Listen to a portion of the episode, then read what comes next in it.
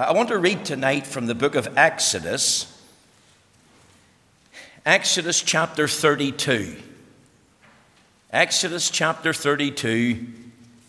I'm going to break into the reading.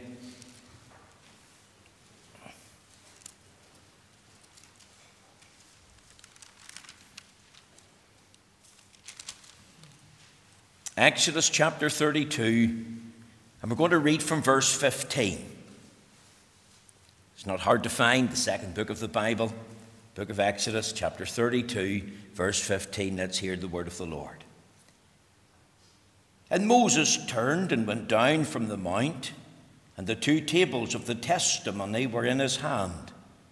The tables were written on both their sides. On the one side and the other were they written. And the tables were the work of God. And the writing was the writing of God graven upon the tablets. And when Joshua heard the noise of the people as they shouted, he said unto Moses, There is a noise of war in the camp. And he said, It is not the voice of them that shout for mastery, neither is it the voice of them that cry for being overcome, but the noise of them that sing do I hear. And it came to pass, as soon as he came nigh unto the camp, that he saw the calf and the dancing. And Moses' anger waxed hot, and he cast the tables out of his hand and brake them beneath the mount. And he took the calf which they had made and burnt it in the fire, and ground it to powder, and strawed it upon the water, and made the children of Israel drink it. And Moses said unto Aaron, What did this people unto thee? That thou hast brought so great a sin upon them. And Aaron said, Not, not thine anger, if my Lord wax hot. Thou knowest the people that they are set in mischief. For they said unto me, Make us gods, which shall go before us. For as for this Moses, the man that brought us up out of the land of Egypt, we wot not what has become of him. And I said unto them, Whosoever hath any gold, let them break it off. So they gave it me. Then I cast it into the fire, and there come out this calf. And when Moses saw that the people were naked, for Aaron had made them naked unto their shame among their enemies, then Moses stood in the gate of the camp and said, Who is on the Lord's side? Let him come unto me. And all the sons of Levi gathered themselves together unto him. And he said unto them, Thus saith the Lord God of Israel Put every man his sword by his side, and go in and out from gate to gate throughout the camp and slay every man his brother, and every man his companion, and every man his neighbor. And the children of Levi did according to the word of Moses, and there fell of the people that day about 3,000 men. Now we know the Lord will stamp with his own approval and blessing this reading of his own inerrant and infallible word. Now, my text tonight is found in Exodus chapter 32 verse 26. It reads as follows Then Moses stood in the gate of the camp and said, Who is on the Lord's side? Let him come unto me. And all the sons of Levi gathered themselves together unto him. And my theme tonight is heeding Moses' clarion call to be on the Lord's side. Who is on the Lord's side? You see, Exodus 32 records one of the most shameful episodes in the history of the children of Israel. God had called Moses up to Mount Sinai to give him the Ten Commandments, the pattern for the tabernacle, and other laws and instructions to govern the behavior and conduct of the children of Israel. And while up on the mountain, young people, you know he was there for 40 days and 40 nights, quite a long time. Well, what happened was that there was rebellion broke out in the camp of the children of Israel. This, of course, was a reprehensible uprising among the people. First of all, Moses was discredited. He was then disowned. And then he was disregarded. He, he was denounced as a traitor, as a deserter, as a dissenter. We don't know what has become of him, the people said. And almost the entire camp were involved in this outbreak of disturbing rebellion. Listen to what we read in chapter 32, verse 1. And when the people saw that Moses delayed to come down out of the mount, the people gathered themselves together unto Aaron and said unto him, Up, make us gods which shall go before us. For as for this Moses, the man that brought us up out of the land of Egypt, we wot not what is become of him. Sadly, Aaron was persuaded by the multitude and the strength of public opinion to manufacture for them an idol based on the gods of Egypt. Think of Aaron, the high priest, building an altar. He's celebrating a feast. It's supposedly unto the Lord. They're offering a sacrifice. And the message was, if you look at verse 4, and he re- received them at their hand and fashioned it with a graving tool after he had made it a molten calf. And they said, These be thy gods, O Israel, which brought thee up out of the land of Egypt. And that declaration, These be thy gods, O Israel, was linked up then with a declaration that tomorrow there was going to be a feast unto the Lord. Now, it's my opinion that in this compromise, Aaron may not have wanted to do this. He may have had little desire for this. We could ask the question well, where was Hur? Some of the commentators suggest that Hur was murdered by the crowd, even though the Bible doesn't tell us that. And if that was the case, then there may have been a threat on Aaron's life when they said to him, Up, make us gods. I'm convinced he may not have yielded easily. He may have talked to them about the cost involved. Remember the mention of the, the gold and the earrings.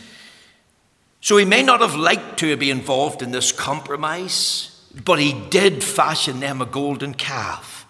Listen to what he told Moses. Look at verse 24. And I said unto them, Whosoever hath any gold, let them break it off. So they gave it me. Then I cast it into the fire, and there came out this calf. But that was really an ecumenical truth. That, that was really a lie. You see, he asked for the gold, verses 2 and 3. He received it from their hand. He put it into the furnace. He, he, he fashioned this uh, golden calf using his skill and his fashioning tools. And then it was declared unto the people, These be thy gods, O Israel. And when he saw the calf, he then built an altar and proclaimed in verse 5 a feast unto the Lord. And what followed was a sad, despicable, deplorable departure and defiance of God and his word. I want to tell you, in Exodus 32, that day was a day of dark apostasy from the Lord. It was a forsaking of the old paths. It was a turning away from heeding the Word of God. It was a really a return to sinful practices and sinful procedures. And instead of loving God with all our heart and soul and mind and strength, and hating and abstaining from sin, there was a spiritual turning away from God. We're told the people after the feast sat down to eat and drink. They rose up to play. What followed, of course, was dreadful wickedness. Remember, Moses is up on the mount, and he's told by God to go down to the camp. Listen to what God says. Verse 7 And the Lord said unto Moses, Go, get thee down, for thy people, which thou broughtest out of the land of Egypt, have corrupted themselves. They have turned aside quickly out of the way which I commanded them.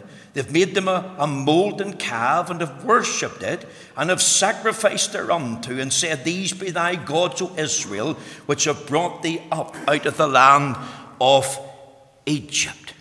And when Moses returned, he walked into the camp. He was full of righteous indignation. Remember, he's the meekest man that ever lived. But that day, he was filled with anger. His heart was breaking. He smashed the, the two tables of stone in his hand that contained the law of God. He took the idol and he destroyed it totally, absolutely completely. He, he ground it to powder. He, he sprinkled the contents in the water and he made the children of Israel to drink it. He questioned Aaron. He then took his place at the gate of the camp and he issued this clarion call to the people Who is on the Lord's side? Let him come unto me. This is a serious, searching question, a question that demands a response. Now, when I read Exodus 32, when I was thinking about this message, I see a parallel with what happened here in the history of the children of Israel. I see a parallel taking place in the professing church of Jesus Christ in our day. At the Free Presbyterian Congress in 2006, Dr. S.B. Cooke preached in this text of Scripture. And he said, and I quote, This is a powerful, exact picture of the whole of Christendom as it is today. You think tonight of denominations, churches, institutions, colleges, church boards, and councils who purport to be Christian.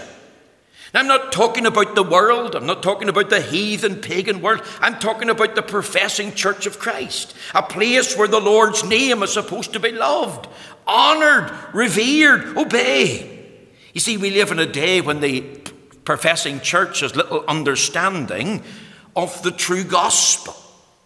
Is there not an attempt in our day to reverse the great Protestant Reformation?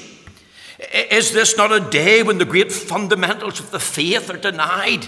The, the deity of Jesus Christ, the, the all sufficiency of his blood atonement, the, the, the, the, doctrine of his bodily resurrection, his coming return scheme. Is this not a day when the word of God is denied? Young Andrew Simpson was telling us last night in his testimony that when he went into college four years ago, that two other young men that he knew of who were his friends also went into a college uh, not the Free Presbyterian College, a different college. And those young men today coming out, supposedly coming into the Christian ministry, deny the infallibility and the inerrancy of the Bible.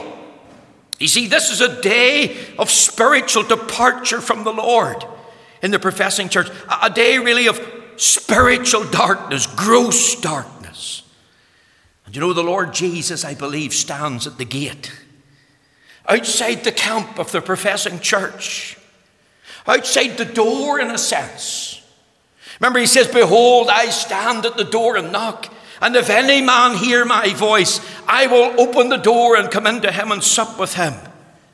And at that door he would cry out. And what would he say? Who is on the Lord's side? Let him come unto me.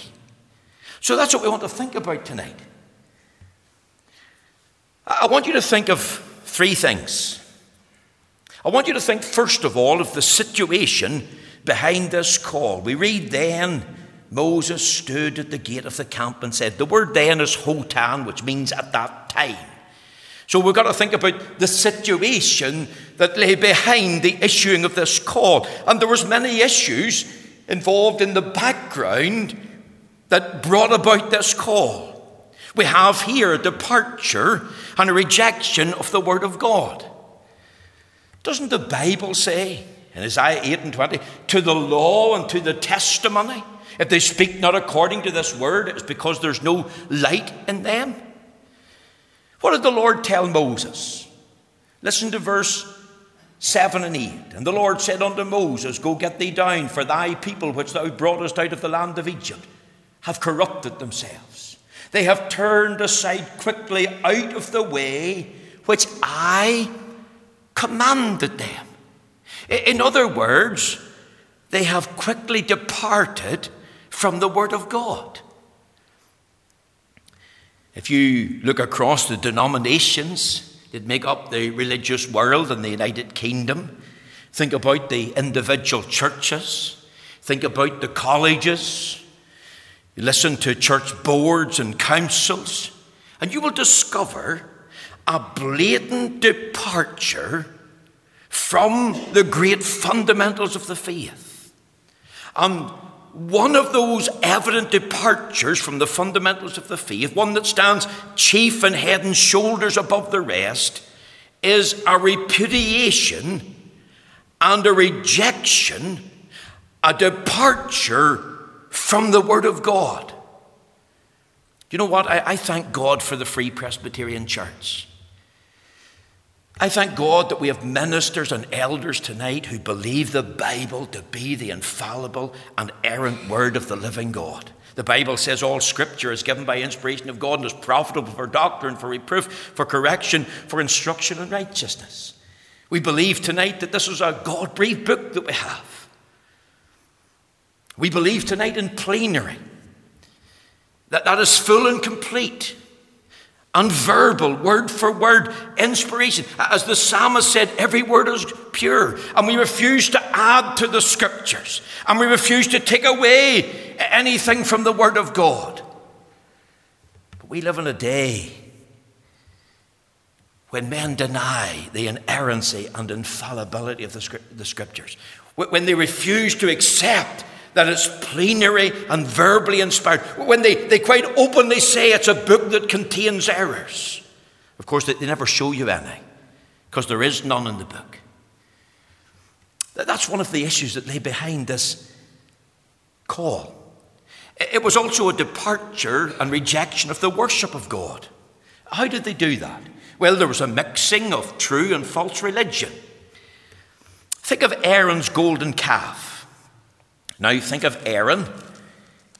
He says to all the people, Break off the golden earrings which are in your ears. They bring them to him. He receives them at their hand and fashioned it with a graving tool after he had made it a molten calf.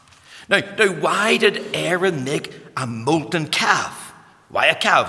Why not another image? Why not a cat? Why not a dog? Did you know that the calf is one of the gods of Egypt? The calf in Egypt is associated with false worship. It's viewed as sacred. It's to be revered, it's to be worshipped, it's to be prayed to, uh, it's to be sacrificed unto, gifts are to be left at his feet. And of course, it violates the first commandment, thou shalt have no other gods before me. It violates the second commandment, thou shalt not make unto thee any graven image of things in heaven, things in earth, and things under the earth. Think of this statement among the people These be thy gods, O Egypt, O Israel, that, that led thee out of Egypt. You see, this is an element for false worship. And then look at verse 5.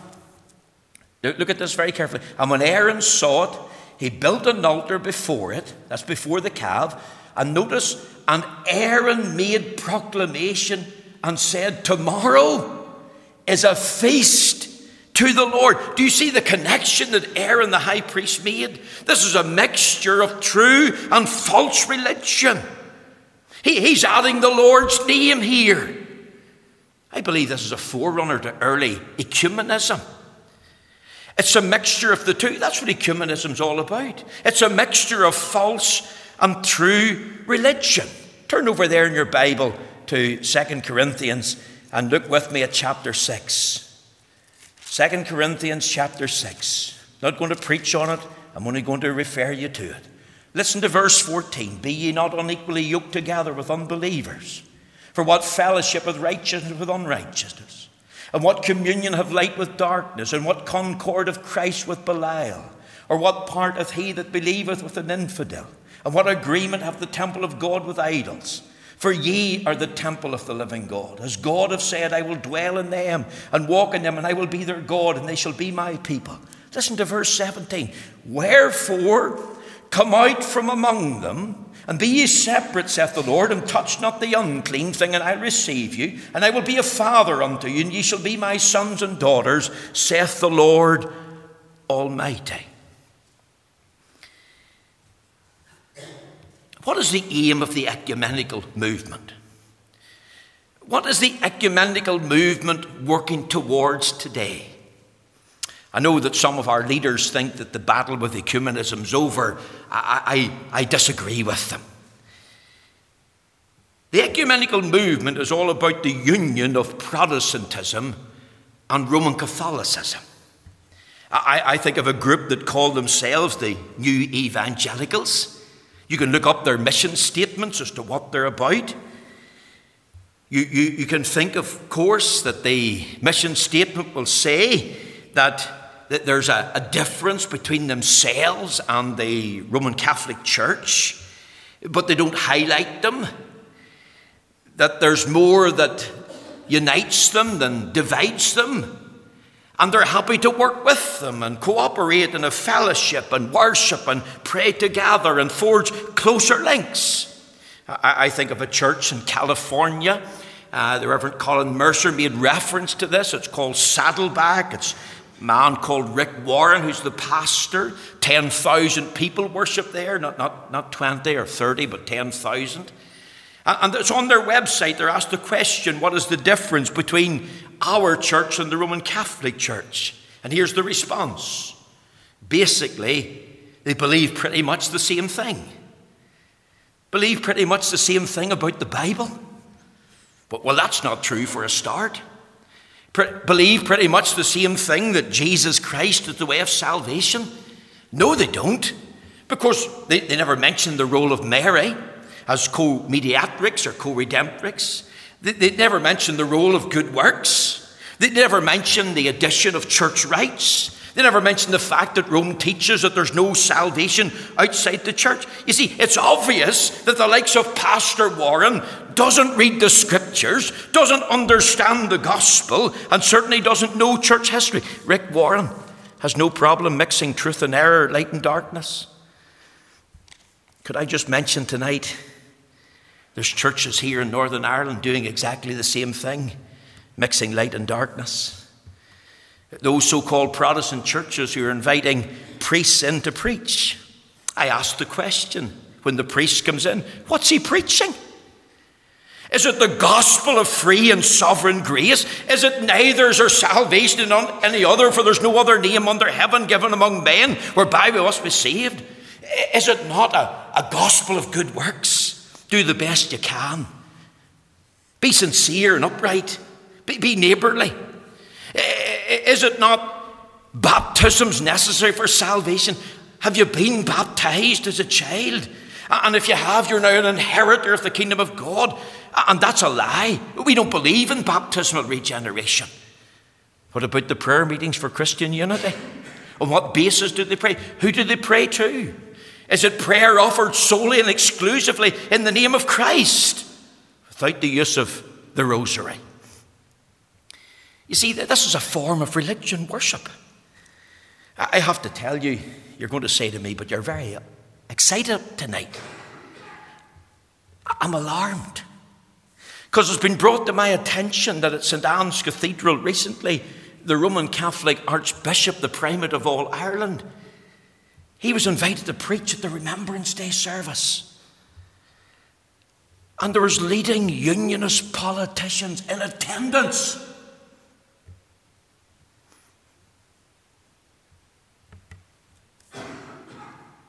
Jeffrey Donaldson shouldn't have been there. And neither should Ian Paisley Jr. And I'll tell you why in a minute. I'm also told that the leader of the Democratic Unionist Party was in Enniskillen at the chapel, listening to the priest on Remembrance Sunday evening. And I want to tell you tonight that that in itself is a sin in the eyes of God that needs to be repented of. Because it's a form of worship that's mixing truth and error. I'll tell you something else. This was a form of worship that appealed to the flesh. These people at the feast rose up to play.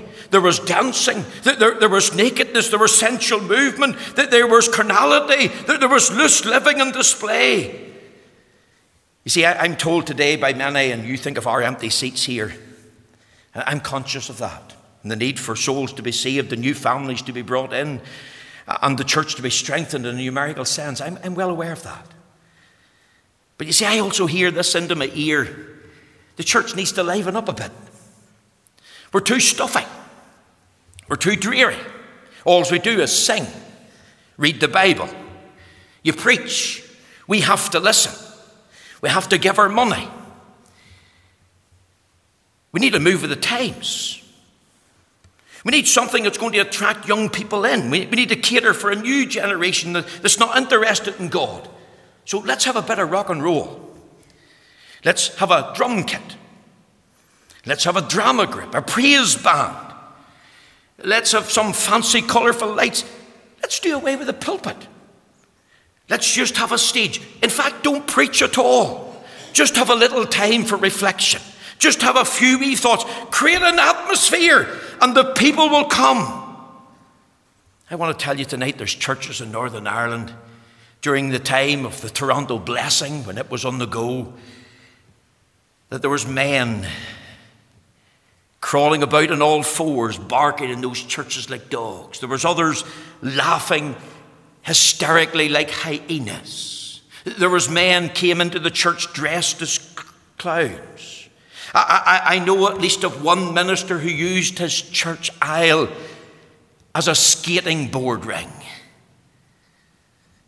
I know of another who used the church as a treasure hunt on Easter Sunday for hunting for Easter eggs, and there was no preaching of the Word of God.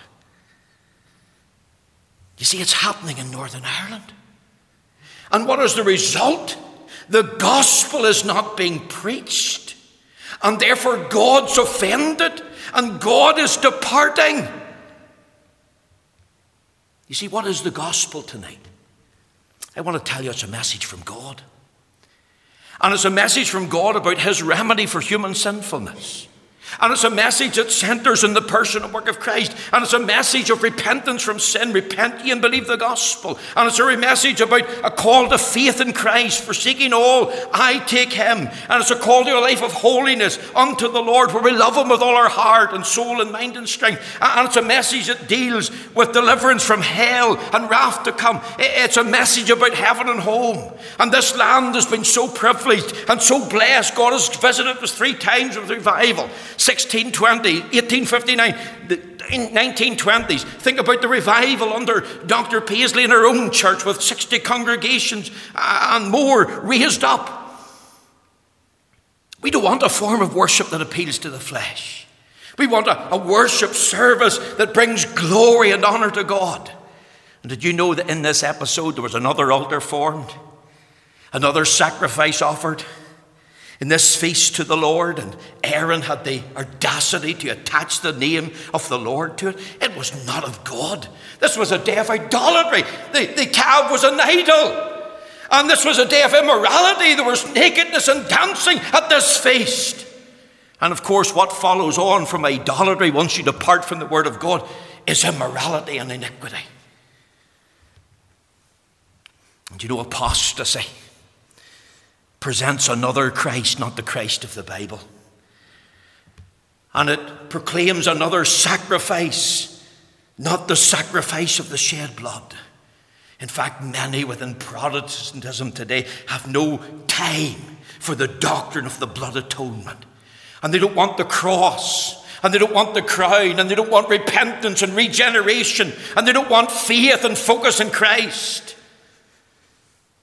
Because it's another altar based on another sacrifice. That's the situation behind this call. I want you to think, I'll just be a few minutes. I want you to think of the seriousness of this call. Think of Moses' observation. How did Moses identify this to Aaron? Look at verse 21. You see, this is what has got me worked up.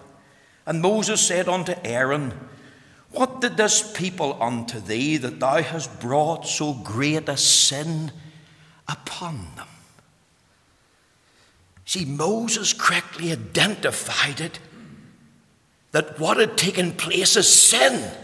It's idolatry, it's immorality, therefore it's sinful in the sight of God. He didn't say it was a mistake. He didn't say it was a good idea. He didn't say it was a bad call of judgment. Here's how he described it a sin against God, a great sin, a great and terrible sin. He understood the Word of God. See, God had told Moses what was happening. It was revealed to him by the word of the Lord. He identified what was taking place. I want to say tonight apostasy is sin. Departure from God is sin. Not loving God with all your heart and soul and mind is strength is sin. Unbelief is sin. What is sin? Sin is any want of conformity unto or transgression of the law of God. Sin is a transgression of the law. All unrighteousness is a sin. To him that knoweth to do good and doeth it not, to him it is sin. And what's the result of sin? The wages of sin is death. Sin, when it is finished, bringeth forth death. In other words, the judgment of God is upon it. And you see, our problem today in Northern Ireland is that church leaders within Christendom don't see their actions as being sinful. They don't see it as bringing dishonor to the Lord. They don't see that they're doing anything wrong. And ecumenism is leading to what we call syncretism, which is a call for all religions to come together the Christian, the Islam, uh, Hindus, the Jews. Let's, let's get together. And what have we got in common? Well, I want to remind you tonight that the Apostle Paul dealt with this very problem in the church at Galatia. And this is what he said in Galatians chapter 1. Listen to the word of God. But though we or an angel from heaven preach any other gospel unto you than that which we have preached unto you, let him be accursed. That word means let him go to the lowest hell. If you understand the gospel centers in the personal work of Christ, it's a message from God. God's remedy for human sinfulness is in Christ. Christ died for our sins according to the scriptures, buried and rose again the third day according to the scriptures. And, and, and the message of the gospel is that Christ is the answer. Not only was Moses' observation correct here, but Moses' opposition was correct. Moses was so incensed against it. He didn't ignore it. He, he uh, didn't pretend it wasn't happening. He, he didn't stand by. No, he stood against it. He, he took action. And we need leaders that will take action. We have churches today that are closing their eyes to what is happening, but not Moses. He would not lend his support, he would not say, Well done. In this camp, he identified idolatry. He destroyed the idol, he ground it down, he made the children of Israel drink it, and he stood at the gate and he cried out and faced the crowd who was on the Lord's side. Not my side, who was on the Lord's side. You see, this action was visible, it was seen. This action was vocal, he raised his voice. This action was vig- vigorous. He, he, he threw down the two tables of law, he broke the idol, he grounded the powder, he made them drink it, he called at the gate. This action was valiant, it was to the Lord's side. This was for the honour and glory of the Lord. Two sides. Who was on the Lord's side? And of course, the Lord Jesus tonight, remember, is outside the camp. Listen to what we read of Christ. Wherefore Jesus also, that he might sanctify the people with his own blood, suffered without the gate. Let us go forth, therefore, unto him without the camp, bearing his reproach. Where is Christ? He's outside the gate of Jerusalem. Think of Christ, the head of the church, issuing the call. Who's on the Lord's side? Let him come to me. You see, there's a seriousness here. And one final thing I want you to think of the substance of this call. This is a call to salvation. Who is on the Lord's side? Do you hear Christ calling you from outside the camp? Will you identify with the Lord tonight? Will you go to his bleeding, wounded side and bow the knee and say, My Lord and, and my God? We have many problems in the world political, economic, moral, and so on and so forth. But you know, the greatest problem is human sinfulness. The greatest problem that you have your sin. You mightn't see that, you mightn't understand that, but that's your greatest problem your sin. And who can help you? Think of the words of the psalmist Help thou me. Well, the Lord wants to help you. He says, Your sins and iniquities I'll remember no more. There's forgiveness with him that, that, that he may be feared. And you go to the Lord's side and you say, Lord, forgive me. Lord, save me, I perish. God, be merciful to me, the sinner. Have you done that tonight? Are you in Christ? This is a call also to separation. Moses was making a stand, I believe, for truth and righteousness. Remember, the Bible says, without holiness, no man shall see the Lord. And Moses was prepared for the cost of this separation. I want to tell you something else. This, I believe, was a call to service. Notice what we read in the text there, if you look at it. It mentions there the sons of Levi. They're the ones that responded to this call, and all the sons of Levi gathered themselves together unto him. The Levites were those that were involved in the service of the Lord. And you see, we're not only called to salvation tonight, we're not only called to separate unto the Lord in a positive way by, by turning from sin unto the Lord Himself and having the motto holiness unto the Lord, but we're called to service. What are we called to do? Well, well I'm called to preach the Word. And that's all we have is the Word. And I'm also called to protest. And that's what I'm doing tonight in the preaching. I'm raising a voice of protest uh, about sin. And we're also called to pray. Because the only one that can help us, and we remember with Daniel, but there's a God in heaven. You, you see, the service that we're involved in involves a cost. Involved a cost for these Levites, because there was a mighty slaughter. 3,000 men in that camp that day because of sin. And we need to see a bringing down of the enemies of God in our day. Could I finish with this? There's a man called C.T. Studd. He was a great cricketer, young people, and he was, a, he was very good at playing cricket. I, I would know nothing about cricket. I wouldn't know the bat from the ball or anything like that, but he, but he played cricket.